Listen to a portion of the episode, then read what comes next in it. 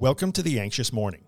Every weekday morning, we'll take a few minutes to go over some important lessons that you can use in your anxiety recovery journey.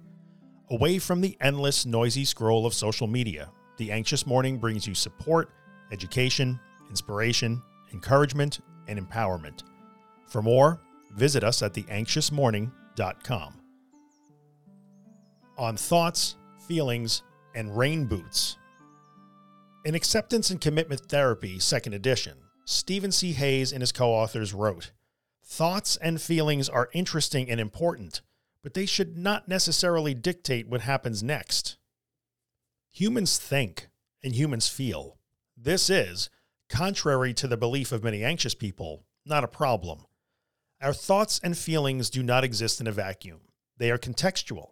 They arise in many different situations and for many different reasons it follows that there is also a wide range of possible responses and reactions to thoughts and feelings based on context.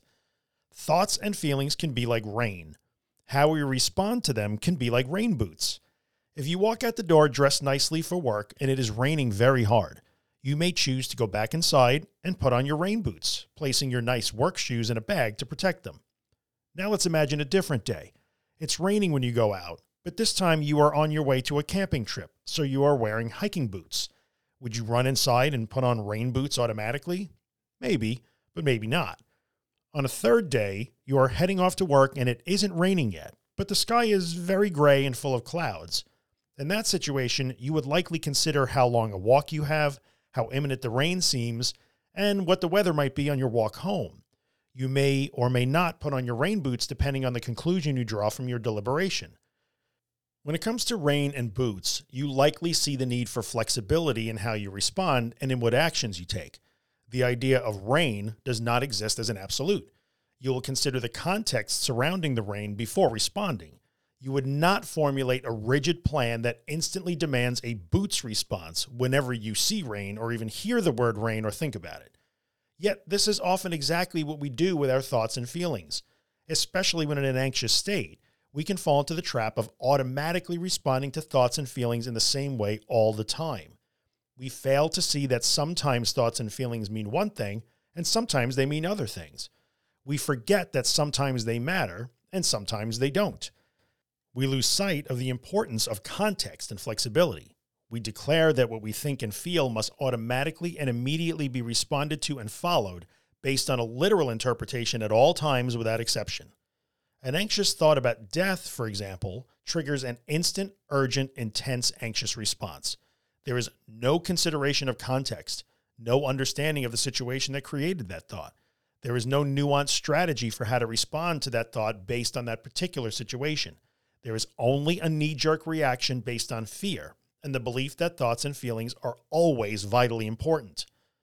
Sometimes thoughts and feelings require a response or inform some action.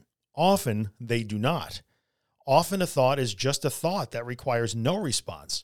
It may seem impossible or unthinkable to not react immediately to powerful thoughts and feelings. This is common. First, recognize the context in which your thoughts and feelings exist. I am thinking and feeling in an anxious state where thoughts and feelings can seem extra powerful and more important than they really are. This can be a useful first step in wrapping your brain around the idea that your thoughts and feelings do not always matter, no matter how strong they may be at a given time. Start here, and we'll talk more about this as we go along on the anxious morning. We'll start next week with a few days on observing the process rather than evaluating the content of anxious thoughts and sensations. Hey, if you're enjoying the podcast and you'd like to get a copy of it delivered every morning into your email inbox, including a full text transcription, head on over to theanxiousmorning.email and sign up for the newsletter.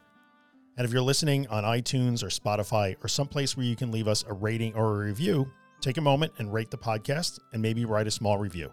It really helps us out. Or just tell a friend about us. Thanks a lot.